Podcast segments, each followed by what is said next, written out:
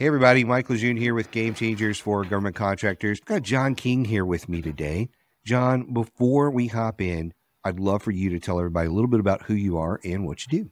Sure. John King, retired Marine after 25 years of service, uh, retired out of here at a Camp Lejeune. I'm a Marine logistician. I started two companies back in 2022, one called King Global Enterprise Solutions, which is staff and recruiting headhunting firm. And the other firm that I have is Strategic Engagement Consulting, works in the federal space. And we currently concentrate on process and improvement and data analytics and innovation with inside the VA. And then we're looking at contested logistics and emergency management training with inside the DoD spaces. We will start looking in 2024 on how to see how we can best serve Department of Homeland, DHS, as far as that goes. So just awesome. a little bit of background on what we got going on. Awesome, man. Why don't you start with probably the most obvious question? How did you wind up getting involved in government contracting? After 25 years of being a logistician, so I started out as a food service specialist, and you got to see how the money works and behind the scenes. And then I became a comptroller, the person actually wrote the contracts, sourced folks, and put them on for clients, program managers inside the Marine Corps. Then I became a logistician. I got to manage all of that as a Marine Corps officer, and I got out and I've written SALs and I work with supply officers. So I'm like,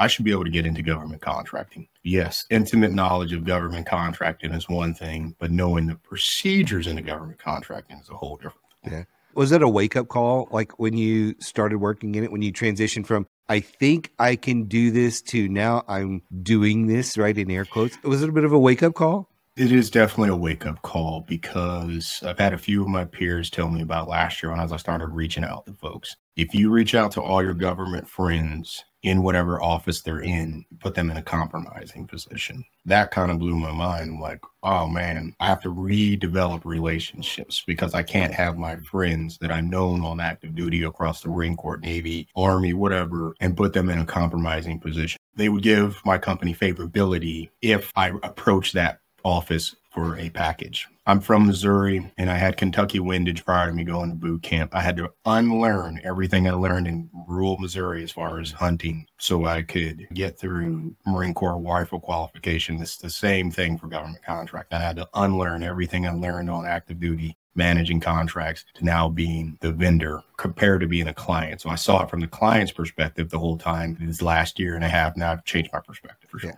I think that's a really good point there is whether you are coming from active duty or coming from a traditional sales background, because I see that a lot. People come from a traditional sales background and think, I'm just going to apply those strategies to government. While there's some fundamental things that you can apply, it's very different. So there's a lot of unlearning or relearning that has to happen in order to adjust to this market.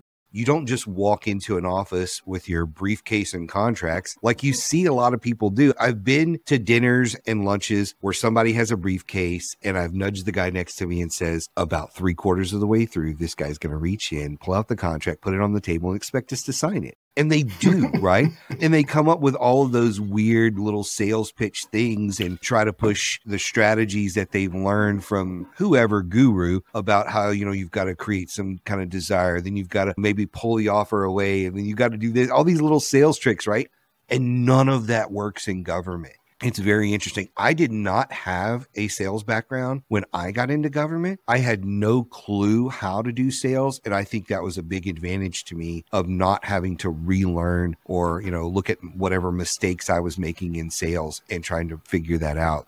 I personally like it when somebody says, I don't have any experience in sales. Like, well, you don't have any bad habits either. Yeah. Talk to me about on this journey for you, how much patience has it required for you? Oh, it's a ton. Last year was being a friend, and we had a couple of guys with us, and we just went at everything. We threw as much spaghetti as the, the wall, and it all hit the floor. Literally all of it the floor. We got really, really close, but we got outbid. We tried to do the RFQs, request for quote for computers and sanitation services and those things. And when we get the debrief, we got outbid because we didn't necessarily understand that particular quote. Even if you go out to FPDS or you go out to USAspending.gov or if you go out to SAMS.gov or whatever system you're using to do the historical background, we were getting outquoted, but we stuck to it. Well, at least I stuck to it. I stuck to it. I joined a group. We were going after the Veteran Suicide Awareness Program for the VA And we all like compiled together. We started rowing together. We got really close to submitting this RFP, but then we saw it was contested. And then we saw it was in contest. It was in court. It was really messy through the Department of VA. But then I used that energy from those folks and then I expanded and I created this nursery or incubator for a bunch of women owned, veteran owned small business folks. Some of us have wins, some of us don't. But instead of me going after packages by myself, I can now, hey, interested in this package and we go together. That has been my newest strategy. We're still waiting on some RFPs and RFQs to come back and we respond to a lot of RFIs, but it's been better to find that tribe that wants to go with you along in this journey, especially me being a veteran. If you're struggling with your government contracting business, I want to encourage you today to go sign up for a free coaching session with me. You can go in the description of this podcast. There's a link to my calendar, and you can go pick a time where we can sit down for 30 minutes, talk about what you're doing right, what you're doing wrong, what you should change. And then if coaching makes sense for you, I'll actually go over the options on how you can get started with coaching so we can take your business to the next level. Now, let's get back into this episode. Yeah, I, I, love the idea of you've created your own little teaming pool of companies. I think that's a really good strategy. Most people are afraid of that because of either the competition or the control, or there's some reason they throw out there why not to do that. And yet, most people win their first contract through teaming, through partnering with folks because you can leverage their experience, their knowledge of the customer. There's so many good reasons. So I, I, like the fact that you guys did that. I think that's really good. You know, when it comes to just the overall patience of it, I do think that's one of the biggest challenges most people have of, hey, I got in this. I'm a veteran. I understand the language. I understand the problems. This should be much faster. And they don't realize, hey, at a minimum, it's probably going to take six to 12 months for you to yep. figure out everything and kind of get your feet wet. You said something that was really important there that I think a lot of people may have just glossed over a little bit. So I just want to emphasize this. You were chasing the RFQs, RFPs, and even if, though you didn't submit, you learned a lot from that.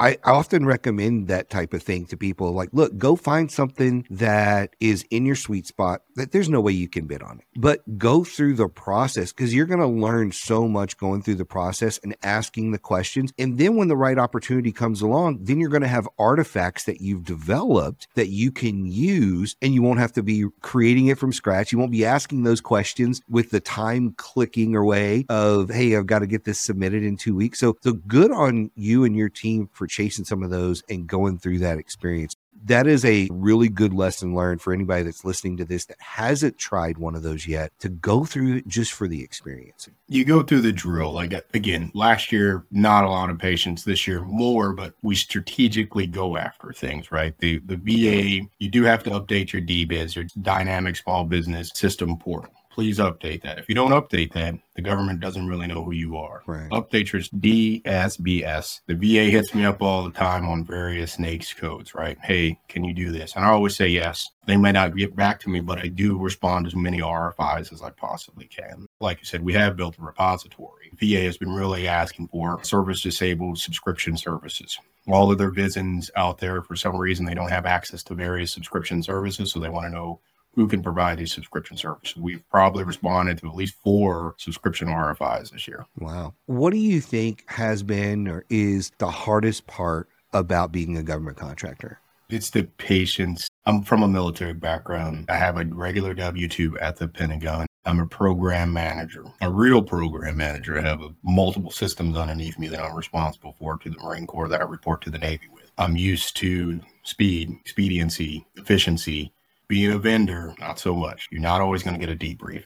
You're not even going to get a response to your RFI. And so that's the frustrating part. You need to make sure that you have six to 12 to 18 months worth of runway for yourself. Because if you're depending on the government to do it, you might find yourself broke. That happens to a lot of folks. And it's not just the cash reserves, it's also the challenge that I see where people are not taking enough swings at the ball they're frustrated because that one contracting officer won't return a call. And they'll reach out to me and say, Well, how do I get this person to return a call? And I'm like, You can't make them do it. How many other yeah. things are you yeah. working? And they're so yeah. fixated on the one contracting officer, they forgot about the few thousand others that are out there, right? That are buying what they sell. And it's like you're so fixated that that is what's going to be the end of your business. You need Correct. to be talking to more people. And when somebody doesn't return your call, it doesn't doesn't mean that they don't want to talk to you. There's 25 reasons why they may not be returning the call. Keep going back to them. However, start looking at other people because that's just going to consume you. And now you're not doing anything but sitting by waiting for that pot to boil, right? And it's just not going to happen. Correct. The federal government is the largest organization on the earth and it's very decentralized. You want to get a contract with, say, Walmart, well, you're going to have to go way up the food chain to even get that thing. Whereas the federal government, you got 7,000 contracting officers plus all the program managers that are responsible for them. You find the right one, you can find yourself some wins where you want to get a contract with Amazon or Dell, it may take you the same amount of time, but you're going to spend a lot more money because you're going to be way frustrated because you've got there's only one or two decision makers that can sign that contract in Dell.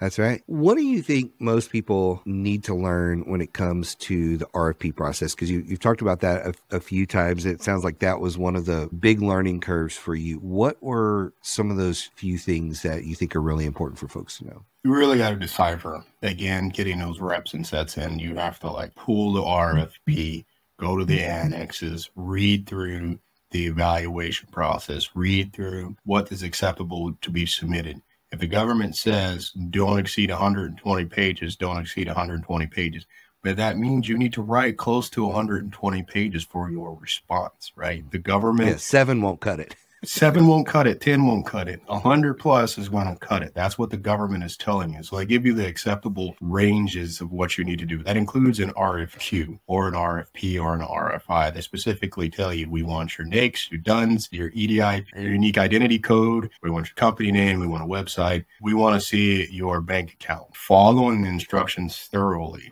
per RFP is what's important for any startup or even if you're a very established business and you're looking to get in the government, you need to read through that. That's how the government answers. Yes, I know there are packages out there that BidSpin, WinSpin, all these different RFI places, but ultimately the government says it's in SAMS or they do an RFI and you respond that way.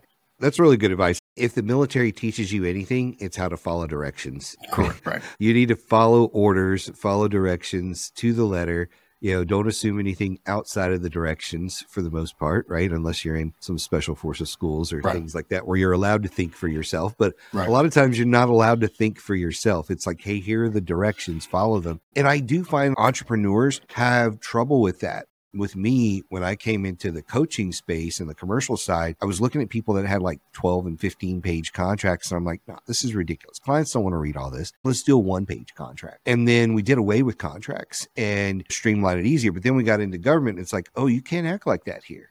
You can't say, "Oh, I'm not going to do it this way." Oh, I'm just going to call in and see if we can, you know, undercut this process and try to get this deal done, you know, shaking hands in the back or through my lobbyist or somewhere it just doesn't work like that. I think one of the weirdest examples I ever had, it was actually a guy from Missouri. This guy reaches out to me and says, Mike, I'm having trouble getting into government. And, you know, we probably talked for about five ten minutes and I was explaining everything to him. And he said, Look, I don't want to do any of that. How much do I have to give you to just give me a contract? And I was like, What? Excuse me? He goes, Assume that I have this bag and I can put money in it. How much yeah. money do I have to put in the bag to give you to just give me a contract? I don't want to talk to anybody. I don't want to deal with anything. I just want to give you the money and you give me the contract. And I'm like, yeah, I'm not your guy. yeah. you know, not your guy. It's not how this works. And that's um, purely illegal. And following the government as close as I have now, like when I was on active duty, I didn't care what bills and laws and things were passed. I'd yeah. be curious about it. But now I pay attention and I read the bill yeah. and I read the new law and I'll see the updates. Like most recently, uh, I don't know if you saw this one on LinkedIn or it, it, did come out from the Department of Justice sued a company that claimed to be a service disabled company and they'd won several yeah. contracts, right? That upset me because I earned my service disabled right. Like I went to combat, I did all that. I went through the process through the Department of VA before it went over to Small Business Administration to become a service disabled company. I went through all of that. So for someone to cheat like that, that was like, ooh. But again, it's illegal. The government will discipline its primes. It will discipline people that working with the government. I know everyone on social media, various platforms will say say things about the federal government. The government is very disciplined They're going after Microsoft. They just finished suing Booz Allen Hamilton. They will sue you if you Yeah. aren't in Yeah. compliance. Yeah, and it actually seems like the popular trend for the government right now. I mean, they've always done it, but it seems like like, ooh, this seems really fun right now. And they're going after a lot of folks. And when you look at it, the folks were wrong. Yes. They did the wrong thing. And that really put a black eye on the 8A program several years ago around COVID and around some of the hurricane disaster Yeah. stuff Yeah. yeah, yeah. where the government was just, I want to say, like blindly awarding millions and millions of dollars to these 8A companies that they met the criteria for 8A Right. Right. and then they gave them the money, but they didn't have like the past performance. There's all kind of things they didn't have. And this is a black eye on the government more than Yes. anybody to award to those companies. And then next thing you know, you know, Joe Smith, who was awarded $35 million, is not working on the contract, but he's got four Lamborghinis in the corporate office headquarters. There was a handful of those. I don't know if you heard about those after some of the hurricanes, like down in Haiti and other places. And it was like, this is just wild. I did hear about some of the pharmaceutical medical supply stuff that was Yeah. not vetted properly right during the pandemic. Like they were writing blank checks to solve the pandemic problem instead of like actually vetting these companies. Can they Yeah. produce syringes? Do they have the right testing capability? All those things that happened during the pandemic. I know it was a national emergency for like two and a half years and they were writing blank checks, but there's still got to be some vetting. Got to be a little bit of vetting. Absolutely. And that leads into, you know, one of the points that I have for all people that are just getting into this market. It really doesn't matter what you've heard on the street. And the street not in, only includes your friends and colleagues, but social media, especially what I see on TikTok and YouTube right now. I'm seeing some people with just complete BS Yeah. around the middleman strategy Oh, and yeah. around Oh, yeah. how you can not only win but service contracts and you really got to do your homework on a lot of this stuff because the government doesn't necessarily know what you're doing on the back end Correct. When you say through an RFP, an RFQ, whatever, that you can do the work and this is what you're going to do, and you fill it out and they go, wow, this looks good, and they accept it, they don't necessarily know that on the back end, you've planned to sub out all of that work and not all the work. They Right. don't know that until all of a sudden they're like, wait, we hired John, but why is Mike showing up all the time? Right. We've had zero conversation. What's going on Yeah. here? Yeah, and so those on? red flags come up, and you're like, well, I heard from this lady on TikTok that this was okay. And they're like, you should have known the rules. Like, Yeah. you can't do this. Right? There's all these rules that Yeah, you yeah, can yeah, yeah. read in the solicitation because we see that they, you know, we don't need to read all that. You know, one of, our first RFQs that we were filling out, or RFPs we were filling out, especially RFQ because we were trying to resell computer equipment to the government. I went to the bottom of that and I had to fill out that entire appendix, that entire annex that this equipment is not coming from a foreign entity. You have to pay attention to the details. There's even people, this happened to a few of my clients, have all the best intentions in the world, but not understand the nuances of some of those FAR clauses that are in their contracts and realize they're out of compliance and come to me and go, Hey, we just learned what this actually meant. How do we fix that? Do we have to fix that? Yes and yes. Yeah. You're going to have to fix this problem, you know, retroactive. And I was doing a podcast yesterday with a guy who's an expert in SCA. And I said, How far do you typically go back if you've screwed up the SCA piece? How far do you typically go back in time to correct it? And he said, Three years. So three That's a lot. years per employee on an average of $750 a month per employee to fix the problem, Yeah, right? that's a lot. So he sent me a case after that. It was like $1.2 million. These couple of companies had to go back and pay employees retroactively. Even with the best of intentions, you can make mistakes. So I, I would say one of the, the challenges is just that learning curve for a lot of folks. As we kind of wrap up today, what advice would you give to either new people that are getting into government or people that have been in the commercial space and want to cross over into the government? What advice do you have? for them? whatever you're selling, goods, services, products, whatever you're selling, study a agency or two or three agencies. You do have to diversify. If you're looking at the DoD, maybe supplement with DHS, then you supplement with Department of Interior, but you have a diverse package, right? The government buys whatever you're selling. Doesn't matter if it's hair, lawn care service, do you make precision devices that go on missiles? The government buys all of that. And they're still the number one purchaser on the planet for supplies, goods, and services. But you got to apply patience and you got to have expertise within inside either your organization or you reach out to others like consultants that can help you. Unless you're a big researcher like myself and you're going to research mm. the FAR and you're going to go to every website and you're going to do all of that. Some people may not have that time. But coming from the government side myself, currently in the government side, I kind of know where the things are. And I'm going to research all that. So you do need Sherpas, you do need guides if you are coming in, but you also have to put that in your pipeline. Like it's going to take this long to get here. Maybe it's 12 months, maybe it's 16 months, maybe it's 18 months, but it's going to take you some time. But you can go from whatever your pipeline was on the commercial, say you were annually at $5 million a year, or you could go to 10 quickly in the federal government. But as long as you apply some strategy. You cannot throw spaghetti at the wall. You can't fly by the seat of your pants in the federal government. You got to be strategic. You got to read. You got to research, and you got to do the work. I know there's that thing Gordon Ramsay's always asked those restaurant managers, "Hey, how often does he come to work?" Oh, he never comes to work. Same government contracting. You got to show up. You got to be in the fight. You just can't allow your subordinates, associates to do all the work because at the end of the day, somebody's name goes on that contract. And if it's you, then you're responsible to the government for providing a service, and the government is responsible for paying you for said service. That's great. I'd love to hear about your journey over the last year or so getting into this market. I look forward to you updating our listeners on your contract wins and how it's going. And people can follow you on social media and, and find out all those uh, little updates here and there. Thanks for coming on and talking about your journey in this market as you are chasing your passion and your dreams here in GovCon. I think it's really helpful for other people to hear folks that are in the trenches having some of these same challenges and solving the challenges as you are and sticking with it. So I appreciate that. Thank you for talking with us, and we'll see you next time. I really hope you enjoyed the podcast today. If you did, I would really appreciate it if you would like and subscribe to the podcast and screenshot it and tag me on LinkedIn or whatever social media you use. So thank you again for joining us today, and we'll see you next time.